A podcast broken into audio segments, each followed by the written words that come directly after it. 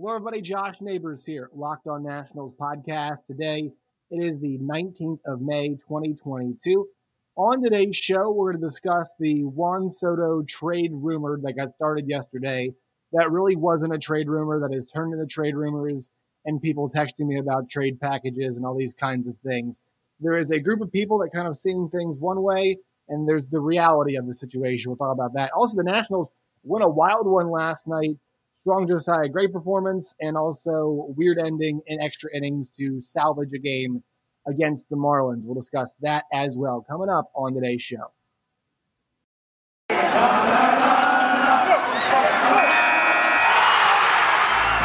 are Locked On Nationals, your daily Washington Nationals podcast, part of the Locked On Podcast Network, your team every day.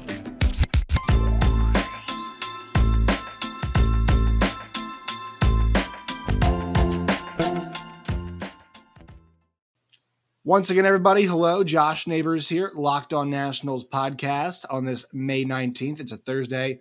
Hawaiian shirt today. I'm uh, starting the last series of the year that I'm calling for the Richmond Spiders baseball team. So I've uh, got the Hawaiian shirt on, going to that game here in a little bit. But podcast today, make sure you find us wherever you guys get your podcast and on YouTube as well. You can also find us on Twitter at LO underscore nationals. You guys can follow me at Josh Neighbors underscore. All right, so yesterday we talked about the uh, the Buster Olney article over at ESPN Plus, and Buster Olney said, I mean, you know, he said that. It, I'll give it to you like this, guys. His reporting is strong and it's good, and if you read what he said, um, there is a huge disconnect to what people believe out there and what he actually said in the Buster Olney article yesterday, his he was doing questions basically, um, like will the will the Nationals trade Juan Soto? Could Carlos Correa be on the move? Ten X factors as MLB trade market heats up, and what you know the, the, the trade market also, guys. Um, you know it's it's August second, so we got a we got a little ways to go here, but will the Nationals trade Juan Soto as number one? Now, obviously, we do stuff all the time in the media. Like, that's a good question to ask. It's a fine question to ask for an article like this. You know, um, that's a different thing, though, is Juan Soto on the trade block, right? I actually saw people say that. And I saw people, you know, packages being put together. And I saw Blue Jays fans and Padres fans saying he's on the market. Wow, you know, he could be moving. Uh, you know, we need him, all this kind of stuff. And he goes on to say that a rival GMs, a rival GMs is what he said. Um, here's the quote exactly. Quote, but rival execs say the Nationals might well be compelled and motivated to move Soto this summer. They already tried to uh, tried and failed to sign him to a Whopper contract extension. He is represented by Scott Boras, who almost always takes his clients to free agency. Um, and the Nationals have gone through significant transitions. The team is reportedly for sale. General manager Mike Rizzo is in the last year of his current contract, and the franchise that won the World Series in 2019 is so far terrible in 2022. Okay, so let's evaluate those things. They're all true. At no point did he say something that is incorrect. What we have to understand here is Number one, the fact, let's just talk about the Nationals factors first. Okay. One, they're terrible. We knew they would be. There was no expectation this team would be good. None. There was not an expectation. I mean, maybe some of you all out there did, optimistic fans. I sometimes do that for my teams, but having covered this team, I kind of had the expectation they wouldn't be that good. Right? So it's not like the Nationals would in any way, shape, or form change their opinions on should they trade Juan Soto because the team is bad you might say, hey, look, you know, they're they're not as close as they maybe thought they were. Like, I don't know how you think you could be close with this team. Nobody's under contract for that long except for two of the pitchers, uh, you know, actual signed contracts. And the guys who, you know, who are on the team on the hook for a while are all in arbitration and are all younger guys.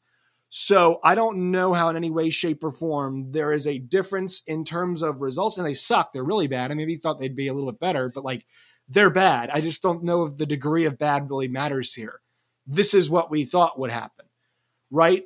Um, we knew that the team would go up for sale. Now, this is something that we talked about before, but people really didn't um, talk a whole lot about the team being up for sale and tying that to Juan Soto. I we did at the time, but it didn't accelerate any conversation we had about the trades at all. It, it didn't really do that. We mentioned it, sure, but in the end, the Nationals as an asset are much more valuable with that guy there. Now, also, you know, the counter argument is, hey, would you want to pay him that much money? You know, if you're taking on the team, you're buying the team, you knowing you have you have that big contract to pay. Well, also, I mean, at the same time, once again, guys going to put asses in seats and jerseys on backs, right? So you actually have something that is a commodity that you know for sure people are going to like to come. So there is a uh, a balancing act there. There are two things that are competing, but those are both factors that we already knew were there. We knew the team might be up for sale.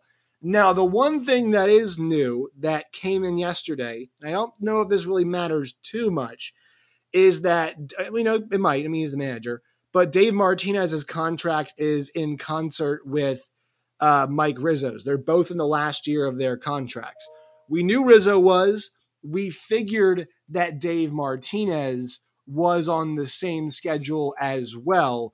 So I think that's kind of um, you know they're both in the final year they're guaranteed of their contracts, and that's this came from Jesse Dougherty and then also Chelsea Janes of the Washington Post. But this is also kind of things I think we all figured, right? And if this team's up for sale, there could be some big changes coming. Also, I don't know if this group wants to make those decisions regarding this player right now if they're not going to be the ones around, right? That's something you have to consider too. If this brass, ownership, manager, and GM might not be around long term, I don't, you know, typically you don't see them pulling the trigger on franchise altering moves and then leaving. You just normally don't see that happen. Now, look, you might in desperation trying to save your job and say, you know, Mike Rizzo, I don't think he's like this, but Mike Rizzo could say, oh, you know, see, it's a rebuild. You got to give me time to keep building this thing. I think Mike Rizzo probably gets a job in baseball, whether or not this is his last year. And I think it might be, and it's not a knock on him. You know, I think it's one of those situations where maybe for Martinez and for Rizzo, it's just it's a situation where like these two things have run their course, right? Um, I don't I don't blame Martinez at all for the last two years at all. Uh, I think Mike Rizzo has made the deals that he has been allowed to make. Sure, some of them not always great, but I think Rizzo put together a championship team in 19. We know he has the capability, and he has not had the ability to do so in the last couple years. I think some of the deals they made have been decent for the guys they've got back in return. So you know, I think it's you know, it's a tough job to evaluate, but usually you get a grace period after this. But, you know, after winning a World Series, I, I, just think it's on track to kind of go to a natural parting of ways when the Nats hit reset. But if if you're if you're hitting reset with different people, you know, I, I think with two years left, two and a half years left on Soto's deal, like I don't think they're going to pull the trigger on this. I don't see that happening this year at all. And I felt that way ever since we know it's the final year of his guaranteed contract. We knew uh, now Dave Martinez piece goes in there too, but I don't know how much that affects this. We knew he's uh, we knew he's represented by Scott Boras. That was always there. We knew he turned down the offer that the Nationals originally offered. Um, you know, I think the idea the Nationals would offer him one contract and then say, "Well, he didn't take it. He's Scott Boras' client. I guess we'll just trade him now." Like we never thought that, right? We, we, didn't, we didn't think that. Now, all of these factors together are a compelling case, and I do agree it's an interesting thought to have here as he's having in this article. But that brings us to rival execs and evaluators saying these things. Um, duh, obviously, like once again, these people are rival execs, 100% sure. The reporting solid. But this is not news necessarily that rival execs, probably some of which are from teams that would either A, love to see him out of the division, or B, um, would love to have him on their team you know, would say something like this. Of course they would. It's smart to say stuff like that. Uh, uh, the idea, though, that rival execs are now, you know, setting the Juan Soto trade market is is a weird thing. I think the big this all boils down to me is has the conversation about Juan Soto with the Nationals changed? Has anything from the front part of this season, and look, I know there's a lot happening. There's all factors we listed. Potential sale, right? contracts coming up for the two guys who are running the team from GM and manager standpoint. Uh, you know, once again, potential sale, they're bad. But like these are all things that we kind of expected and knew. And I guarantee you, Juan Soto probably and, and, and Scott Boras probably understood the management situation as well as that's been going along. So I think my big question is, you know, as people are texting me about trade packages, and look, we're going to have Lindsey Crosby on. All right. We're going to entertain this. We're going to talk to him about the, um, about potential trade offers. And honestly, could anybody put one together? And he's like, wow, I'm to start thinking about this. He and I are to talk on Sunday. So that that's looking forward to. He does locked on prospects. He's great. Um, you know, that that's a big question, but I, people are asking about certain prospects of guys. I, I don't know. It's and, and, and somebody put a comment in our last video, and I, I think this person is is well in saying this, uh, and I'll read it. It was from uh, Beast in the Beauty Breaks, and he said, "I don't see any team that could put a decent enough package for Soto, and I know he said he would like to stay in DC." What the Nats need to do is get some better pitching, and I hate to say it, but trade off Strasburg. Well, so the trade off Strasburg part of it's hard to do. You know, I not agree with that, but uh, I was one who also said they need to get better pitching. They have not. They need to get more veteran guys and or actual talented players in the lineup. They need to keep bringing along the Keibert Ruizes of the world and get some of those guys up there uh, from their minor league system to come in and fill those spots in the lineup. Um, you know, th- they are they've got a lot of work to do. But once again, my point remains: what has changed to all of a sudden make the Nationals say this? And also, nowhere are we seeing a. And look, this might be happening behind the scenes. All right, it, it very well might be happening. But nowhere are we seeing Juan Soto, Nationals kicking around trading Juan Soto, Nationals sniffing around. No, I mean, their first contract offer got turned down. Once again, no matter what else is going on, I don't think they're going to get spurned once and then walk away from a guy who is going to probably end up being a first ballot Hall of Famer, right? And win a lot of MVPs and is going to have one of the, you know, sucks to say it, richest contracts. It sucks for you. I mean, I think he's worth that much, but you at least have to give it a try first. And the Nationals haven't even gotten to give it that try. And if he goes past your price point, then you try to trade him, but you haven't made an honest attempt yet to do so.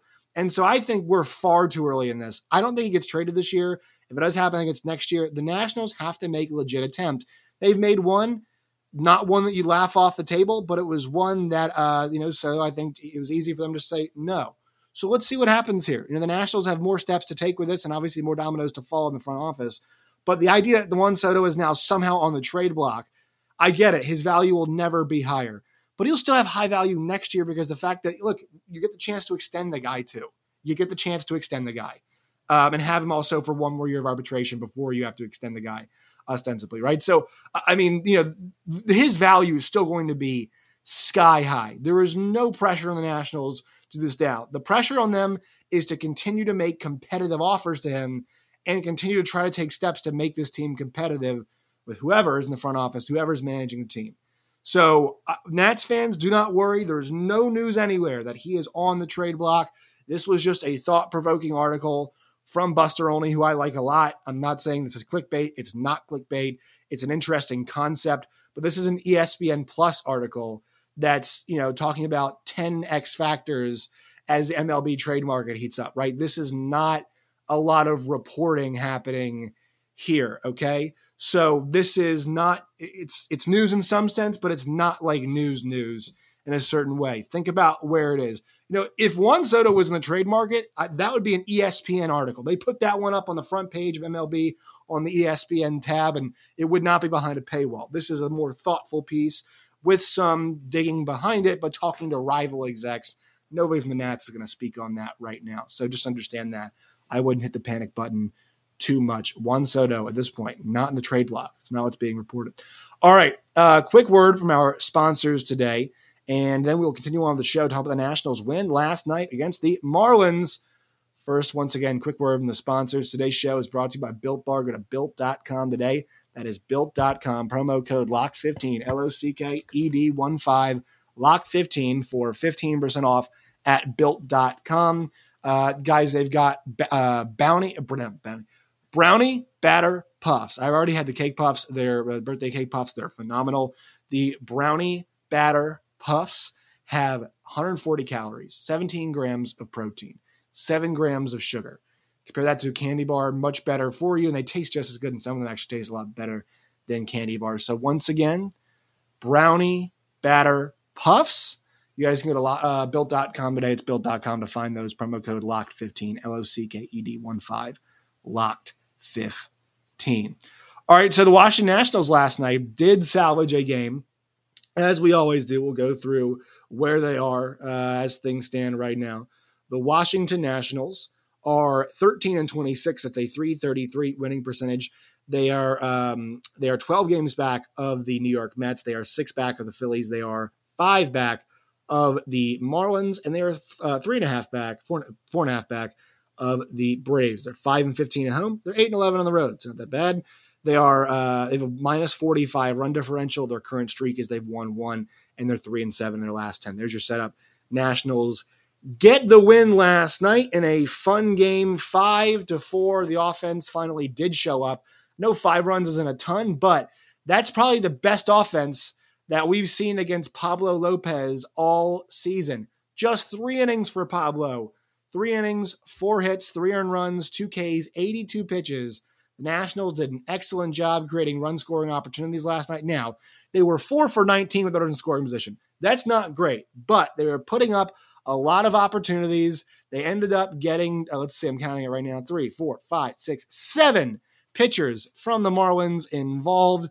They're putting together good at bats all day long. Juan Soto walked three times in this game. Cesar Hernandez, who I think we're going to talk about next week with Matt Wire, because he actually had a nice little season so far goes two for five in this game. And the guy who came up with the big hit, who had the best game of all, it was Keibert Ruiz late in the game in the 10th inning, knocking one down the line to give the Nationals the win.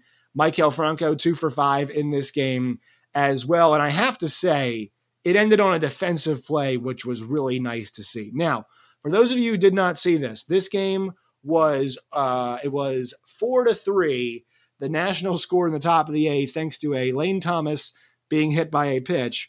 Then Jazz Chisholm hit a sac fly in the ninth, where they originally ruled that the runner had gone too early. And then it was reviewed and overturned. So the Nationals had, uh, it was a tie game. And all of a sudden the Nationals had won the game. And all of a sudden it was a t- uh, tie game once again. Nationals go into the ninth. Keibert Ruiz gets the big one down the line and helps the Nats win the game. And I'll tell you what, this is one of those games where this, I'm not saying this turns around the season. That's not what I'm trying to say here. The best part of this game is look, look what happened. All right. Josiah Gray started the game and was dealing with traffic all game long, but gave the Nationals a really strong performance last night. He had to bounce back from what was a really difficult outing. Six innings, six hits, uh, six earned runs, three homers, two walks, and five Ks in 94 pitches against the Astros. And then he rebounds really well with six innings, six hits, three runs, all earned, one homer, seven Ks, and no walks in 95 pitches. All right. This game was started by Josiah Gray, who was acquired in the Nationals trade when they sent Trea Turner and Max Scherzer to the Dodgers.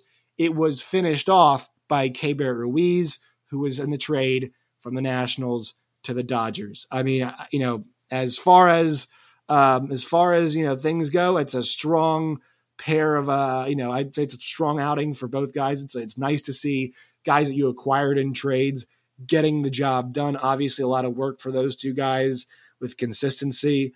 Um, but Josiah Gray last night was able to actually keep a lot of stuff down. He missed early. Well, he left one. It was kind of it was actually a little lower, but it was over the plate. Well, it was still middle of the plate. The one Jazz Chisholm hit out, he just let his arms get extended, and Jazz has been on fire so far this season. Um, got a couple, got lucky a couple times, left one high to Aguilar, but there was a lot of traffic on the bases at times in this game last night, and uh, I thought he did a good job managing it. Bases loaded in the third with nobody out, only allowed one run in that situation, and even with the traffic, was able to make it a full six innings. In the bullpen, you know, um, Tanner Rainey struggles, you know, last couple outings now. So uh, trying to get that consistency back for him.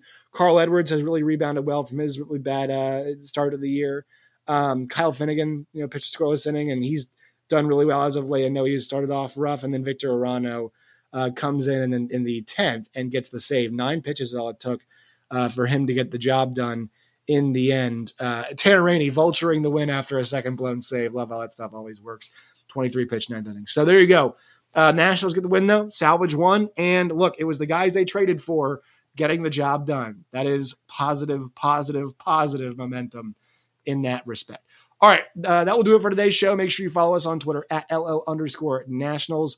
You guys can follow me at Josh Neighbors underscore. You guys can find the show wherever you get your podcast, and you can find us on YouTube as well. Coming up tomorrow's show, we'll preview that series the Nationals have against the Milwaukee Brewers, a rematch from that wild card game back in 2019. It's always fun to think about those moments whenever the Nationals play the Brew Crew.